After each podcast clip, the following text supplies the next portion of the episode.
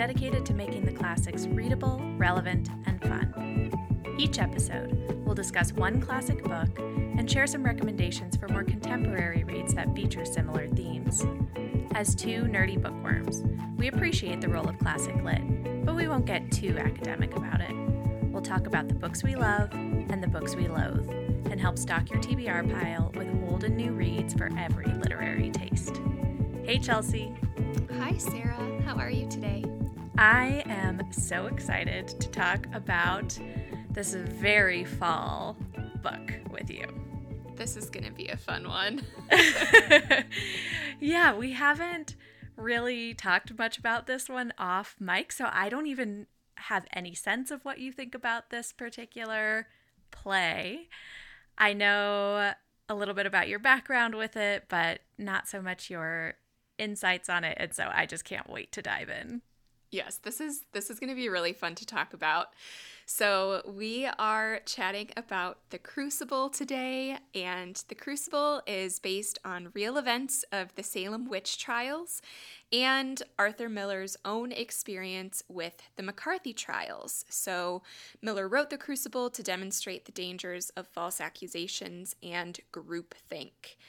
This play tells the story of 1692, the Salem witch trials, through the interpersonal drama of two main characters, Abigail Williams and John Proctor. So, prior to the events of the play, Abigail worked in the Proctor's home as a servant, but she was fired by John's wife Elizabeth when Elizabeth discovered that John and 17 year old Abigail were having an affair. And desperate to punish Elizabeth and get John back, and avoid persecution after being caught dancing in the forest, Abigail begins accusing fellow villagers of witchcraft. And she sort of becomes the leader of all of these girls, and they become revered by the town magistrates and extremely powerful in their ability to accuse and condemn anyone who crosses them. So the play and the history end with the execution of 19 people who were accused of witchcraft. I love a work of historical fiction.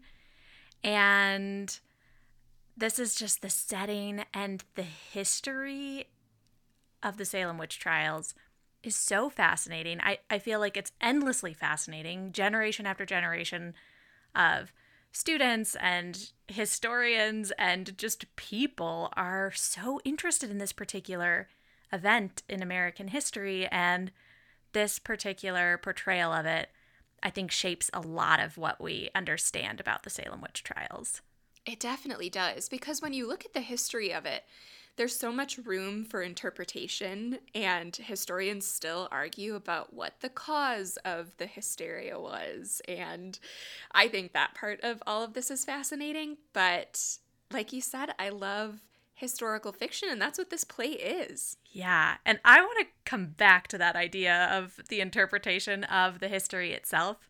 But let's start with talking about our experiences with this particular play. And you have quite the experience with this play. I do.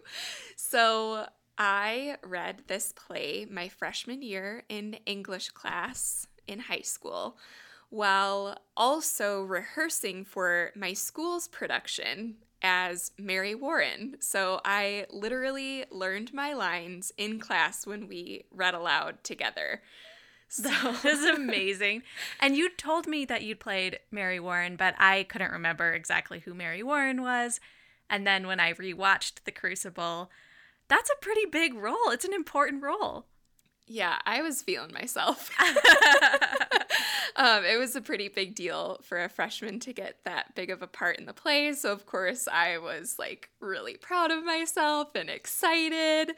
And um, it was a lot of fun. And you can't ask for a more immersive learning experience than actually being in the play while reading it. So I felt like I had a completely different perspective when we were reading it in class, and it was definitely a lot of fun.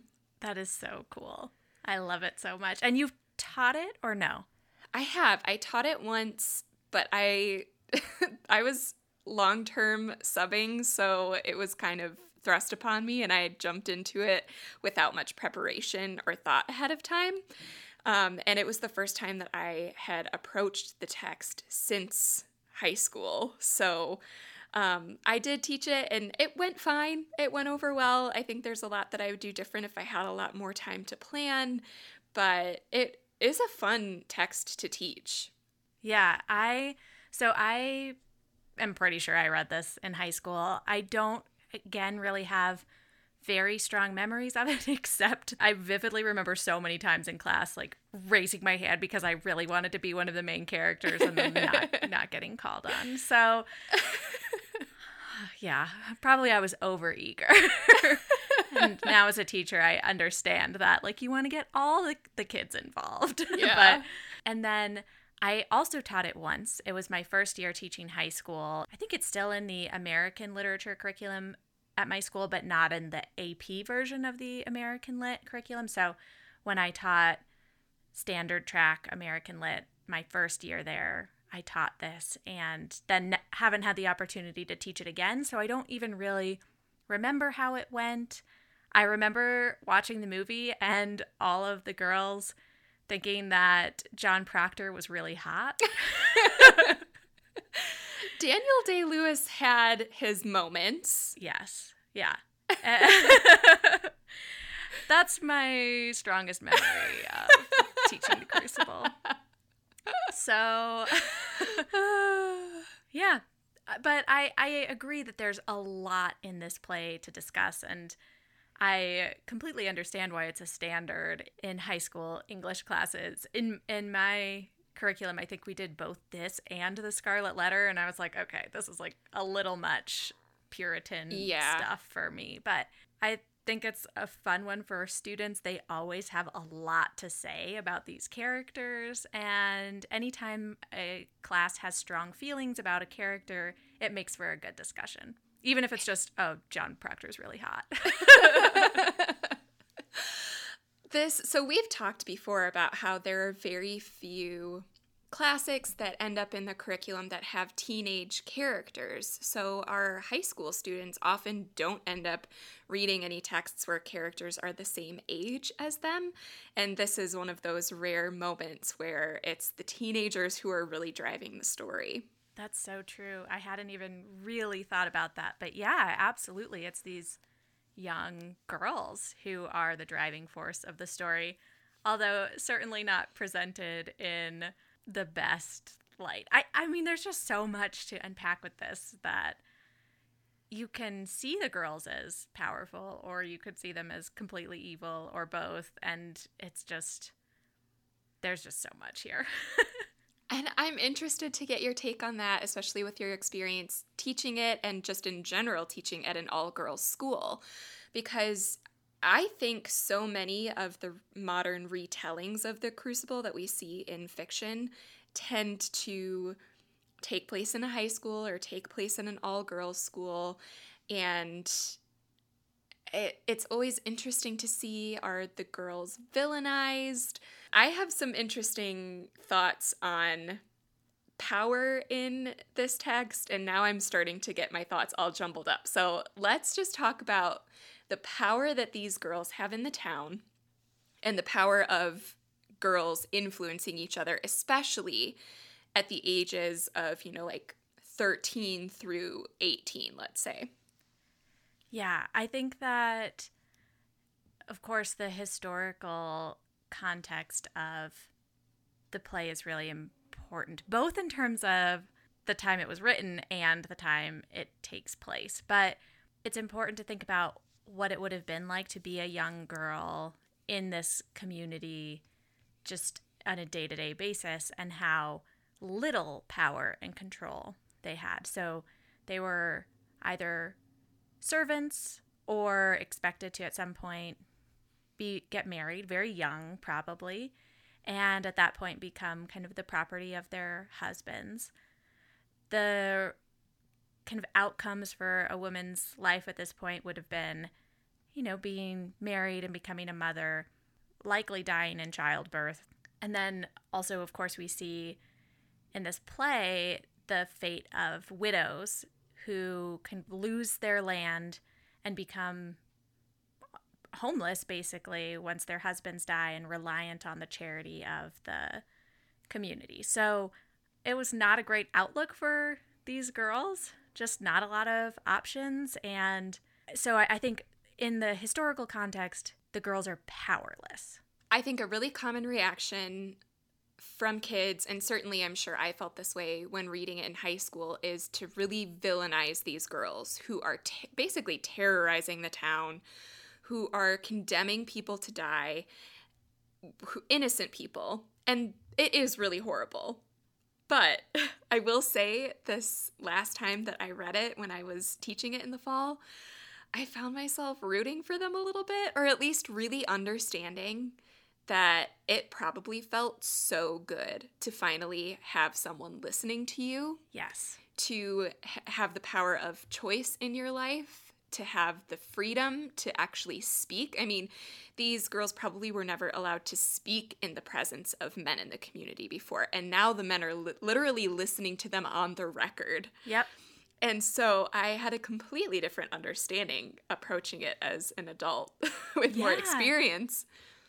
I completely agree. And I, I think that, you know, one of the ways that historians interpret the Salem witch trials is this kind of hysteria caused by boredom and lack of intellectual stimulation, where then when these girls find this outlet for expressing themselves and getting getting attention but in a not in a like attention seeking kind of way but just how often they would have been pushed to the margins otherwise and now they are at the center of the story you can see how that would be intoxicating Absolutely. And not to mention, the play opens, and the reason this all starts is they get caught dancing in the woods. And which is not allowed no dancing Right. And it's made to be this really sinister thing. And granted, they are sort of doing charms and talking about the boys that they have crushes on. But it can all be played off as completely innocent fun. And when would these girls ever get to have fun? And then they get caught and condemned for doing something that is just a part of girlhood. I had dance parties with my friends all the time. Yeah, I, yeah, I think that's a really good point, and that does set this into motion. So they're so worried that they are going to get in trouble that they start accusing other people of sending out their spirits and forcing them to behave in these ways that they know are wrong and against God, but they can't. They're not to blame. So they start, and that also I feel like is a very human and very immature reaction, but very age appropriate to be like, oh, it wasn't my fault. Like, she made me do this. I wouldn't have done it by myself. And so I think we can, if not condone, at least understand that impulse. And one of the girls specifically really seems to have knowledge that the other ones don't, where she can sort of see where this is going and see how to manipulate others to her advantage, and that is Abigail. So she quickly becomes the leader of the pack and the driving force behind a lot of the girls' decisions. And she seems to be the one that is really stirring the pot. So let's talk about Abigail for a little bit. Okay, I can't wait. I have such complicated feelings about her and about the way Arthur Miller wrote her. So I do think it's important to note right away that the historical Abigail Williams was 12 years old, and Arthur Miller makes her 17 and gives her this sexual and romantic relationship with the protagonist, John Proctor, as kind of the heart of this text. Thinking back on this, this is a really popular play performed in high schools. And thinking back on this, I was like, I probably had no like real concept of the intense sexual dynamics of this play when we were rehearsing it and I was a freshman in high school. Yeah, I know. I was thinking about that too while I was watching because you know, as a as a teacher when you're selecting new books for your classroom, you're always concerned about sexual content and if parents are going to complain and what's appropriate for a teacher to give a student and all of that. But when it's disguised in this like old timey language, you can get away with a lot more. And Yep. this just, there's a lot of sexual content in this. and I don't remember how old John Proctor is supposed to be in that. I mean, he is much older than Abigail. Much but I don't remember if his age is even mentioned. He has two kids who are like, you know, eight to 10 ish. So he's definitely, I would say he's in his 30s, much older. And he's her employer. Mm-hmm. So It's bad. it's really bad. So I, I really, again, this is why I have such complicated feelings about Abigail because I definitely think that much of her behavior and actions in this text are so evil. But also, she is a 17 year old, likely like 16 when this affair was happening because it happens before the events of the the text. And her much older employer pursued a romantic relationship with her and then cut things off when his wife found out. And of course, that would have deep emotional impacts on a on a teenage girl or anyone, but especially a teenage girl. Yes. And it really is framed as she's super in love and obsessed with him in Yes. the play. Super clingy. Yes. And he is still drawn to her. There are scenes throughout the play where he's still really tempted by her and he like has a hard time getting himself in check and focusing on his wife. Yeah.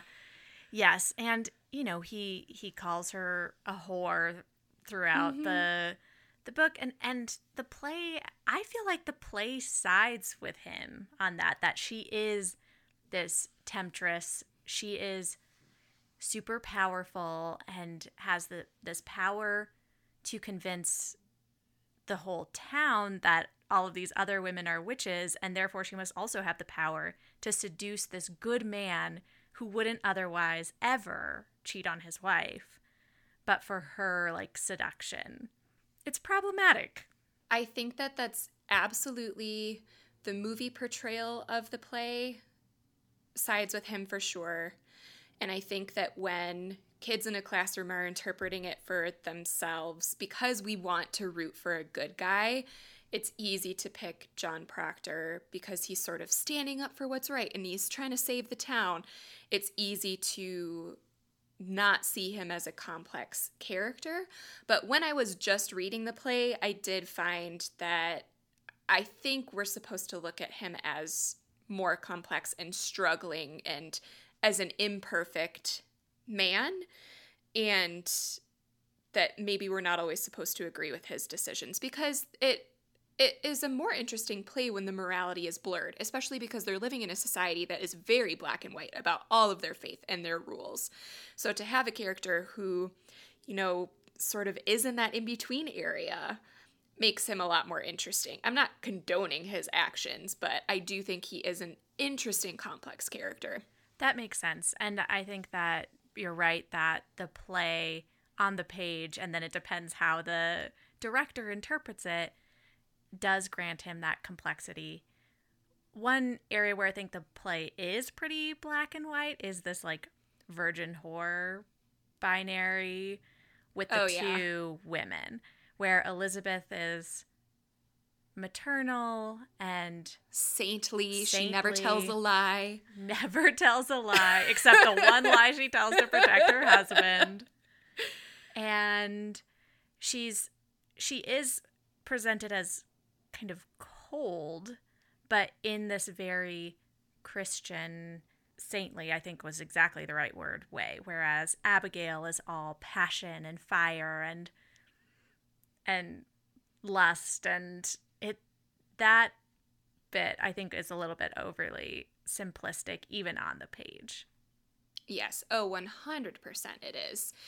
And it is def I mean it's definitely something that has to be addressed if you're teaching this text. And as you were talking about that, I was just thinking it's really, I mean, aside from the fact that there are teenage characters and it's the hysteria is really interesting and the history is cool. Aside from all of that, this play is just so rich in literary devices. We have the irony, we have a lot of symbolism. It's just such an easy play to teach. Yes. Okay, speaking of symbolism, I should have just looked this up, but I didn't. What is a crucible? It's like a really hot, it's like a blacksmith thing. Okay. So it's like this really hot thing where everything gets like melted down and Okay. I think okay. I, I think so. Let me double check that. Let's Google it. I'm like like this whole time I'm like this is probably important and I've never really thought about it before. Yes, okay. Uh, a ceramic or metal container in which metals or other substances may be melted or subjected to very high temperatures. Okay, that makes sense. So like the And community also- is the crucible. Yes. It can refer to a situation of severe trial or in which different elements interact, leading to the creation of something new. Ah, what a great title. Yes. I don't think it's mentioned throughout the play, though. I don't think so either, which is probably why I've like never really looked it up. There might be one throwaway line, but anyway, we were talking about John Proctor and Abigail and their relationship. Gosh, I mean, I think performing in this play and reading it as a freshman, of course, I idolized Elizabeth because that's the way the director wa- of course like she wasn't going to be like all of you teenage girls abigail's the fun one. Let's idolize her. She she wanted us all to be good girls but gosh abigail's way more fun. Yeah, she's way more fun and she she relishes her power and she like you said she's the one who can see the long game. The other girls are playing and pretending and caught up in the the intoxication of the power, but she has a mission, which is to get Elizabeth out of the picture. Although her foresight isn't that great because I'm not sure if she really thinks that John is going to come running to her like, "Oh, thanks for getting my wife killed. Now we can be together." I don't know. I don't really see that happening. it's it's very true to the teen brain i will Yes. say i mean yes. They aren't thinking about their decisions they're just acting on emotion and impulse and the hysteria does spread to the rest of the townspeople but it is mostly these girls who are affected and surely that has something to do with the fact that their brains aren't all the way developed Yeah.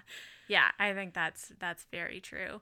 And emotions run higher and emo- it's so easy to feed off of the emotions of others when you're a teenager and everyone's just a ball of hormones and feelings Yeah, I think that that scene with Mary Warren is a great example of that, where she's confessed that all of this is pretend and that she never saw spirits, she never saw the devil, and you know they were making it all up. And so one of the magistrates is like, "Okay, well if you're making it up, like show us how you pretend to faint." And she can't do it. And it of course she can't do it because the reason that they can faint on on cue so to speak is because they're feeding off of the emotions of each other and the hysteria of each other and they almost believe what they're saying because they're all saying it together and there's power in that Totally. And I think that if you're ever in a crowd, whether it's for, I mean, we're not now, but when crowds were a thing, whether it was a concert or a protest or whatever it might be, you can totally feel the energy of other people around you and feed off of that. And that's a natural human response. Yeah, totally. Yeah. And as any teacher or parent of a teen knows, is even more true for teens. All right, let's pivot a little bit. We've talked a lot about some of the main characters and the role of, I would say, like a feminist lens. We've talked about um, sex and gender in this play, but we haven't talked at all about Tituba and her role in the play and race in the crucible.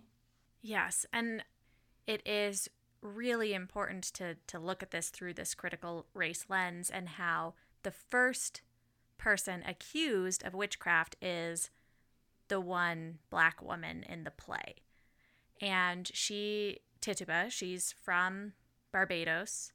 She's enslaved, I believe. And she's a very easy target because she's the most vulnerable person in the community. Yeah, and she pretty quickly when she, when she realizes where the power is shifting, sides with the girls. Mm-hmm. And it can be really easy to condemn her for that. But when you take a look at she is completely powerless. That's the only chance she has at survival. She knows how easy it is for her to get accused and sent to jail. She quickly picks up on who the other vulnerable people in the community are and who the powerful people in the community hate and therefore want to condemn. And so she just hands them on a silver platter these other women who the society is really eager to condemn for other reasons. And we want to condemn anyone who's pointing to other innocent people. But she's really smart in understanding that that's the way she's going to get out of this and gain back a little bit of goodwill from the community. Definitely important when reading this in the classroom to examine the character of Tituba through critical race lens. And I think one of the best questions in regards to that is just asking students to track where the power is and who holds the power in any given scene, who has the most power throughout the play, who has the least, and they can very quickly pick up that Tituba is at the very bottom of the list. Yes, and I, I think that that is such an interesting and important conversation for for the whole discussion of the play. And even if you're thinking about like the history of the Salem witch trials, how it was these very, for the most part, these very vulnerable people who were accused. So the very elderly, the homeless, widows. And so I, I appreciate that it that it looks at the way that those in power prey on the vulnerable in this situation for a variety of reasons. And it makes it really easy to pull the lens much wider and ask okay, so where might we see this in modern society? Who are the most vulnerable people who get left out or accused? In the high school, who are the students who end up getting bullied or targeted for whatever it is about them that people make remarks about or cast them aside for? So it, it makes it pretty easy to connect, I think, to our modern time. Oh, absolutely. Thinking about it now, I mean, it's not without its problems, but this is a, a really relevant text. It really, it really is. And I, I think before we get into like some specific relevance of the text, I, I also think, like we mentioned at the start of this, one of the reasons that this particular historical event and this particular play are so popular is people really enjoy theorizing about what really happened and why it happened. And I always use this event to talk about the way history is interpreted and how often the way history is interpreted says more about the people doing the interpreting than it does about the actual history. And so we see uh, over time, you know, people interpreting the Salem witch trials as, oh, there was a particular type of mold on the bread yeah. that when the girls ate it, it gave them hallucinations. And of course, that theory was popular in the 1960s and 70s when mm-hmm. hallucinogenic drugs were becoming much more prevalent. So it's just it says a lot about the the people doing the interpreting, which is so fascinating to look at. I have noticed as we were looking at which books to pair for this episode and we were kind of looking at the publishing calendar ahead, it seems like there are a lot of witchy books coming out right now. And I, whenever there are trends in publishing like that, I never think it's a coincidence. So I find that really fascinating. I'm curious to hear if you have any thoughts about why that might be. Well, I think that the prevalence of the phrase witch hunt in our cultural consciousness and in our current political moment is probably a huge part of that. But I also think likely the Me Too movement has something to do with this. And I mean, those two things are connected. yes. Of course. I was thinking about how this play that deals with false accusations could really bump up against the Me Too movement in opposition to it. Because we have these young women who are the ones accusing innocent people and condemning them. And of course, you don't want to condone that and say, no, but people should be believing these girls. And yet, in our current cultural moment, we do have this movement and we have more stories to draw from about the importance of believing girls and women when they make accusations. And I don't even want to say it like that when they tell their stories and eh, share their truth. And so, this play can be tricky, I think, in the current moment.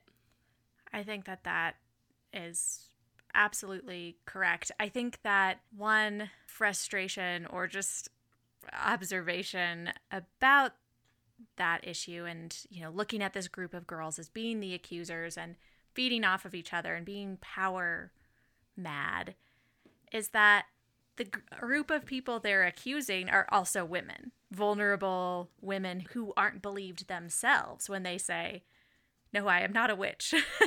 and we, like, the society isn't believing those women. That doesn't solve the problem of bringing this into the play into the classroom and how you would address all of this but i think when we boil things down to the phrase like witch hunt we forget that both the accusers and the accused were both from extremely vulnerable populations trying to like grasp at the little power they had, and that the real villains of the story are the powerful men who were choosing which version they wanted to believe because it best suited their ambitions. I think that we are circling a good point that we'll get there eventually. well, no, I think we've been making good points, but I think what this partly boils down to from a teacher perspective is that a text doesn't have to be perfect in order to pull really great conversations into the classroom. So, I know a lot of teachers are assessing their texts right now to see if they do a good job of representation, if they have a good mix of windows and mirrors, and that is amazing, and we need to do that. But there will be some districts who push back on that. There will be some curriculum coordinators who won't budge about adding texts. And so it's good to remember that you can teach a text like The Crucible. There might be something better to teach instead, but you can teach a text like The Crucible and you can pull in all of these conversations about race and sexism and vulnerability and the Me Too movement in a natural way that is in conversation with the text, just with the way that you teach or with the way that you talk to your students about it. That's such a good point. And and it's of course so important to be doing that work with every text you bring in because if you teach the white classic texts as just saying like universal things or just a good way to investigate literary devices, and then books by authors of color as the time where you talk about race and power that's that's a problem too like we need to be having these conversations around every text i also think that for our non-teacher readers out there i i think it's fun to start to see that you can apply contemporary ideologies and insights to older texts and that that is a perfectly valid way to read critically and that you don't have to just say, oh, well, this book is a product of its time and that's why it presents women like this or that's why it presents characters of color like this. Like, we can be critical and analytical using our modern framework when we look at those older texts too. I love it. I didn't think that we were gonna uh, get this academic this episode, but I I'm really into it. yeah, I I think you know we're probably both in need of some good nerdy academic discussion right about now. So I'm glad we got to have it. Definitely. Hopefully, our listeners feel the same way. All right. Well, Sarah, should we get into some pairings? Because we have some really fun witchy books to talk about today. My gosh, Chelsea. Yes, we should, but this was so hard for me.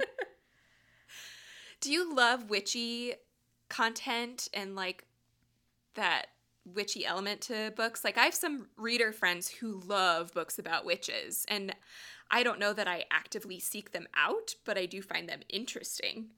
I definitely am one of those people, but I also just am fascinated by the Puritans. So I was like very torn about like, oh, I could do all witchy books, or I, I could have I could have done three amazing nonfiction pairings about the Puritans, and I just so I tried to have some balance here. I'm really excited to hear about your picks. I'm excited to hear yours. And I think your first one is a cosine from us. I'm in the middle of it now, but I know that I'm going to love it the whole way through. So, do you want to talk about yours first? Sure. I'm actually only halfway through as well, but it's, I mean, I'm completely fine with saying this is going to be on my list of at least favorite books of the summer. It might even land on my favorite books of the year list. But we are talking about We Ride Upon Sticks by Quan Barry.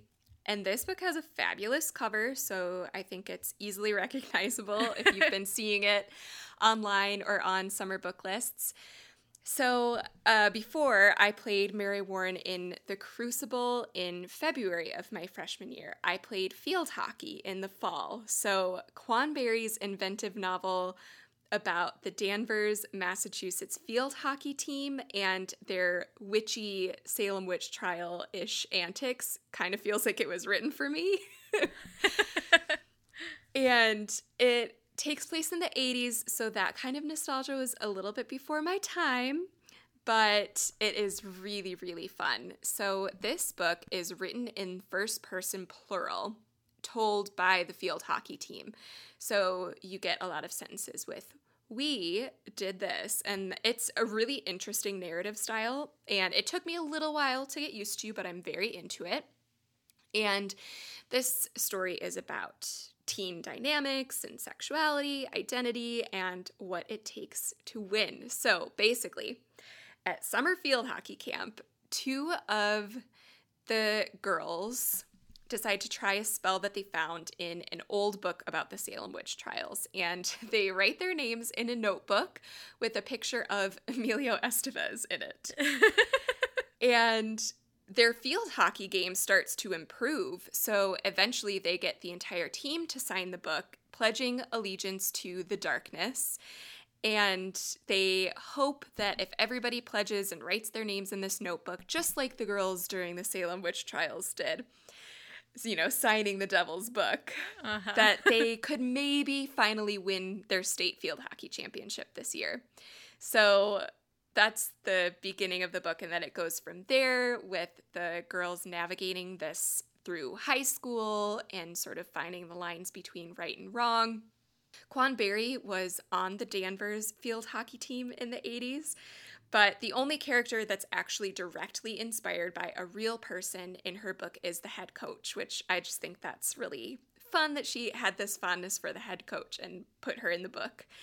And not only is this the perfect match for the Crucible, it's just witty and original, and I'm really enjoying it as a summer read, which is when we're recording this, but I think it's a great back to school fall book as well, because most of the field hockey season takes place during the fall. And then, of course, there is a great witchy element. I think it took me about 60 pages to really get into this book. You have to get used to the style. Very few books are written in first person plural. It's a unique narration device. And it took me a little bit to get invested in the characters, but it's been really fun to relive my field hockey days. And it's just such a unique story. I actually was reading something recently about how the first person plural narration is becoming kind of a trend right now. Oh. I know. And it didn't really hypothesize on why, but that will be interesting to maybe look back on in a few years and think about why first person plural is kind of having a moment right now. That is interesting. So I read an interview with Quan Barry on electric literature, and I'll link to that in the show notes. And she explains why she chose first person plural. And one reason was that the Virgin Suicides was written in first person plural, but from this group of boys' perspective. And I can see where there are some ties with that. But then she just also talked about like the team aspect and that it felt right to write them as a we and I'll link to it so that people can read more but it's a fun book to have that background for. I will say the interview is enhancing my reading experience. Okay, I am really excited to hear about your first pairing, Sarah. So, my first one is Beheld by Tara Shea Nesbit, and this is a 2020 release and it has a beautiful cover and it's gotten great reviews, but I still feel like it's kind of under the radar. And I judge all of that from Bookstagram, and I just haven't seen this one on Bookstagram much. So I just listened to it on audio and I really enjoyed it. And so I wanted to give it a shout out here. So it's a historical fiction novel and it's about Plymouth and it's told in alternating perspectives. So the three main characters are Alice Bradford, who's the wife of the Plymouth governor, and Eleanor and John Billington, who are former indentured servants who are considered outsiders in the community. So historically, a lot of people came to the colonies from Europe as indentured servants, which meant they had to work for a family for no pay for seven years, and then they were you know free and given homesteads. So it created a really interesting dynamic in these early colonies. So I thought that that was an interesting setup for for this one. So you learn early on in the novel that the plot of the book is leading up to the first murder in the community.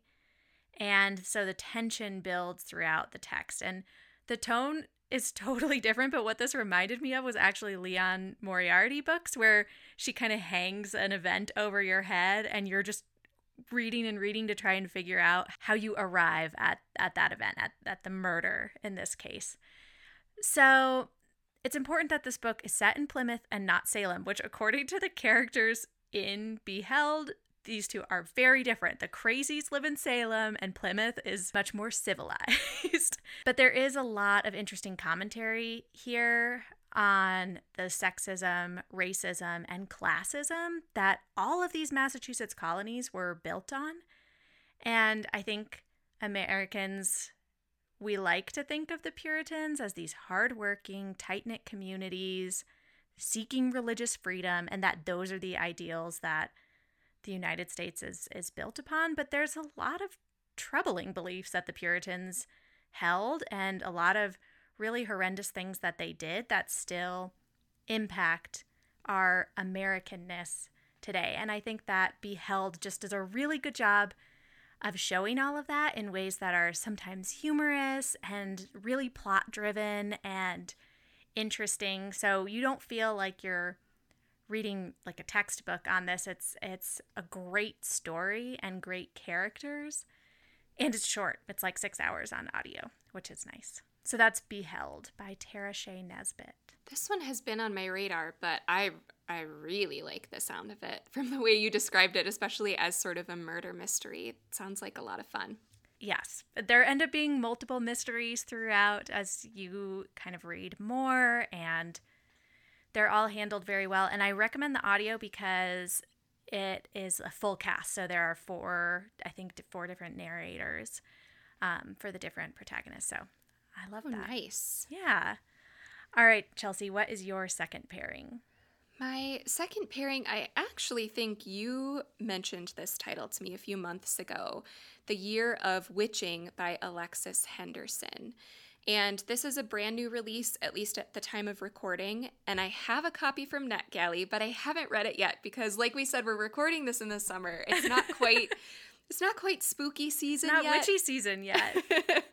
but it sounds really good. So, The Year of Witching is Alexis Henderson's debut novel, and it's been described as a feminist fantasy novel about a young woman living in a strict puritanical society who discovers that she possesses some dark powers. And Immanuelle, the young woman, is mixed race, and because of that, she is considered an outsider and her family is sort of shunned by the community. So she does her best to follow the rules and live a faith filled life and basically assimilate and make up for her family's disgrace in the eyes of the community. But one day she is lured into the woods. And we all know from reading The Crucible that the woods is the bad place. and she finds her mother's journal through some spiritual, spooky means. And of course, from the journal, there are dark secrets to be revealed. And this is just the kind of book I can totally imagine curling up with on a chilly fall day and getting completely absorbed into. So I'm excited to pick that one up, and I will be sure to give an update on that one later when I've read it in the fall. Yeah, that one sounds so good. That sounds like my kind of witchy book for sure. Yeah, I think so. And I'm I'm very curious to see what more of the fantasy elements are because it's described as a fantasy, but the plot description is very like historical, sticks to sort of like her faith and the secrets and so I'm curious to see how exactly how witchy and spiritual it is. Yeah. Okay. What is your next pairing? So, my next one is The Wordy Shipmates by Sarah Vowell. Have you read any Sarah Vowell books? I have not. Okay, so she's one of my favorite nonfiction writers. She's just really insightful and her writing's very informative, but also really, really funny. She just has this great way of presenting history with this sort of ironic and winking eye. And I love that. And this is another kind of debunking Puritan myths pick, which I find really fun.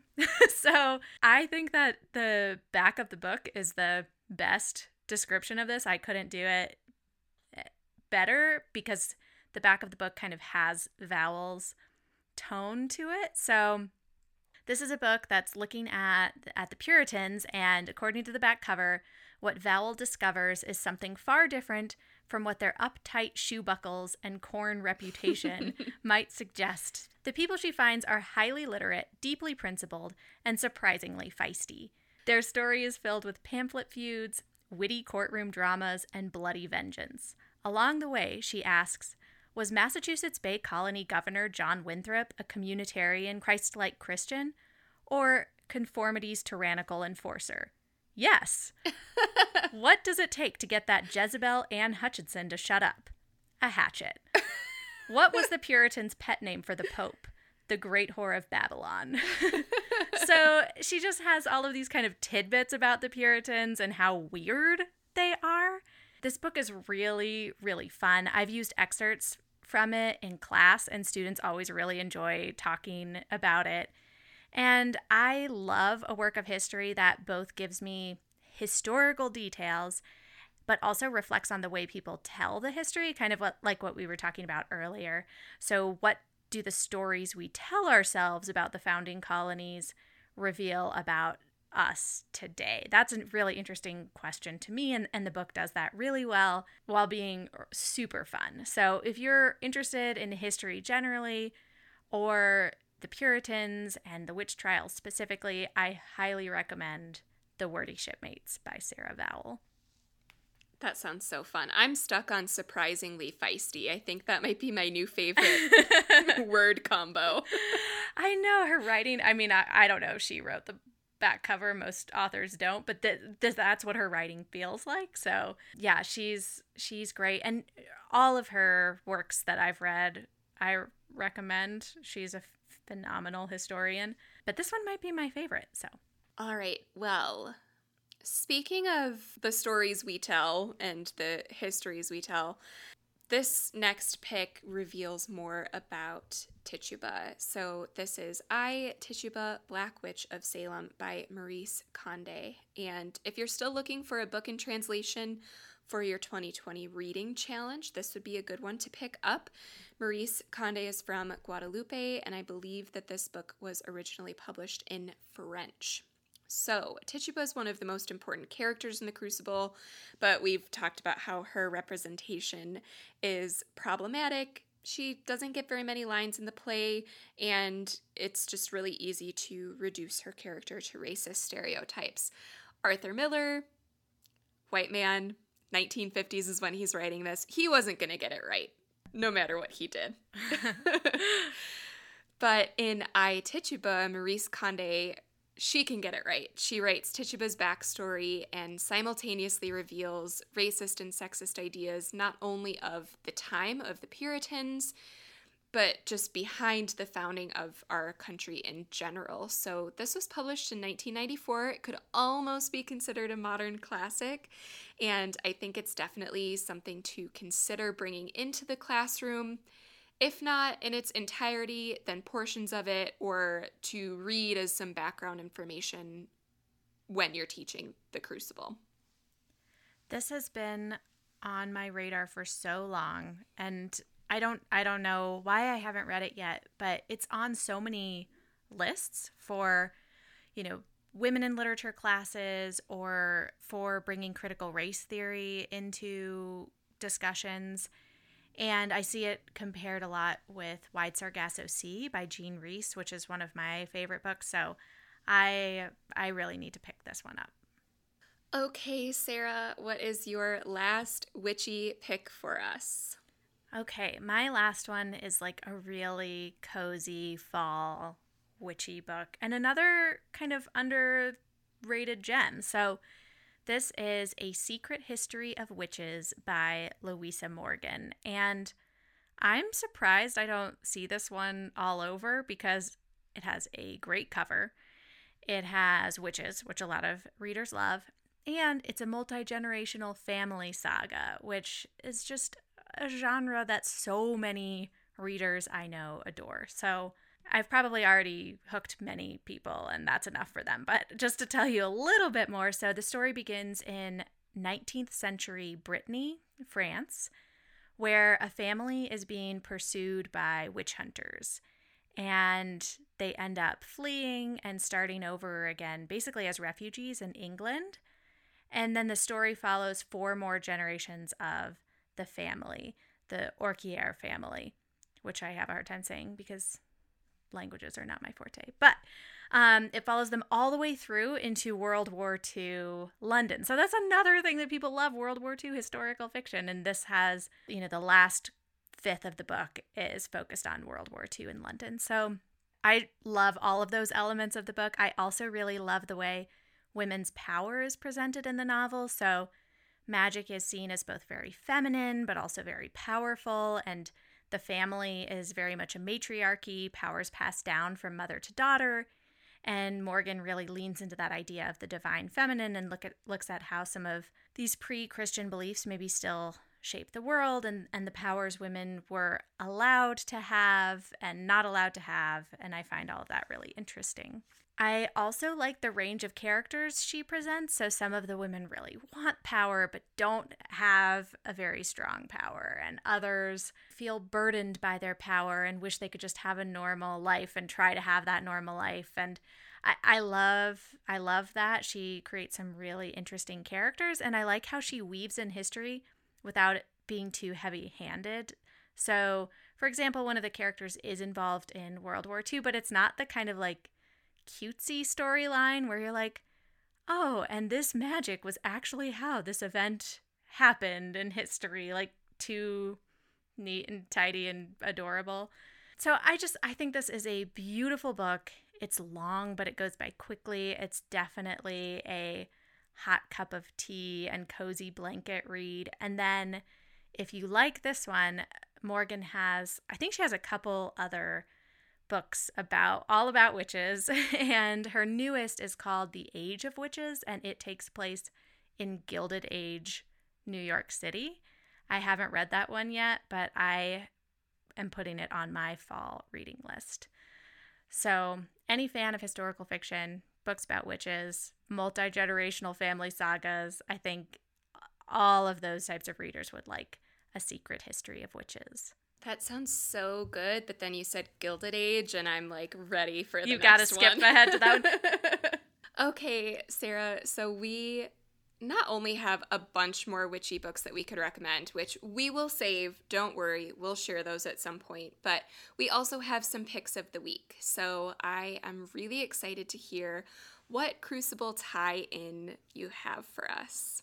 Okay, so I have a podcast, and it is called the Unobscured Podcast. And the host is Aaron Mahnke, who is the creator of Lore, which is like a web series, but also books about myths and legends and, and all of that, which is really cool. And there are two seasons. The first season is all about the Salem witch trials, and he interviews the experts in the field. And this is like really nerdy history like 12 episodes of very specific historical figures and the way wills worked and the way land ownership worked and all of that to kind of explore and give an in-depth picture of the the Salem witch trials. I really loved this podcast, but you definitely have to be a history nerd. It's not just like a 1 hour brief overview on the history. it is a deep dive. How about you? What is your pick this week? I also have a podcast, and I have mentioned this podcast before, but I imagine I can't be the only one who has a literary and film history sort of crossover obsession. so, You Must Remember This is a podcast all about old Hollywood. And episode 14 is about Arthur Miller. The episode title is After the Fall. And this is part of their Blacklist series. So it is all about celebrities who were blacklisted for various reasons, including the McCarthy trials and communism. And so if you are interested in that part of the crucible and sort of the behind the scenes of Arthur Miller writing this and the time period in which it was written, I think that that's a fabulous episode to listen to. And of course, it mentions his relationship with Marilyn Monroe and some other interesting Hollywood figures. So that's You Must Remember This, Arthur Miller. All right. Well, I am definitely in a fall mood after this discussion. I, I was just thinking I really want to put on a sweater now. uh-huh. Yeah. Curl up with either a witchy book or some like serious academic read and just enjoy the fall feelings. Well, when this episode releases, we will be wearing our cozy sweaters and sipping some tea and hopefully enjoying some really good witchy reads. Indeed. Thank you all so much for hanging out with us today. A great way to support the show is to share novel pairings in your Instagram stories to let your friends know that you're listening. And while you're there, follow us on Instagram at Novel Pairings Pod for news, announcements, and bonus book recommendations. We would love to know whether you pick up any of the witchy books that we mentioned today, so be sure to tell us what you think. And please tell your fellow bookworms about the Novel Pairings Pod podcast by sending them a link in a text message or writing a review on Apple Podcasts. Thank you to Michelle Timmons for her assistance on this episode, and to Miles Eichner and Mark Anderson for our theme music. Next week, we'll be back with our fall episode of our Short Story Club. Until then, we declare, after all, there is no enjoyment like reading. How much sooner one tires of anything